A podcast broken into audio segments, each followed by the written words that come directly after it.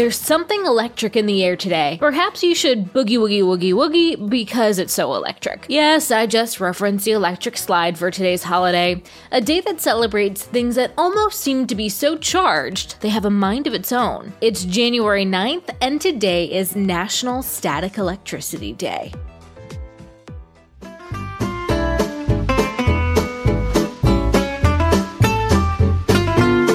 Welcome to Taco Cast Podcast, every day's a holiday. No, really, it is. Did you know that literally every day is a holiday? I don't know about you, but I love having a reason to celebrate every day. Whether it's your favorite foods day or something else totally random, happy holiday to you. Static electricity can be seen, felt, and heard. It can be a static shock that might take you by surprise at its slight burst of pain, or it could be what makes your hair stick out on end. Static electricity is the increase Increased electric charge on the surface of a particular object, and those charged particles are transferred from one object to another. When two objects rub together, one object gives up electrons while the other collects electrons. As a result, one becomes more positively charged while the other becomes more negatively charged. As they say, opposites attract, and this is known as the triboelectric effect. It was Greek philosopher Thales of Miletus who was the first record of noticing this whole opposites attract thing. When cleaning a piece of amber, he found dust particles would stick to it when it was rubbed. three hundred years later, Theophrastus rubbed different stones together to observe this strange power of attraction, but it would take thousands of years to fully understand what this meant. After the discovery of electricity, German scientist Otto von Guericke began researching static electricity and created the friction generator in the seventeenth century.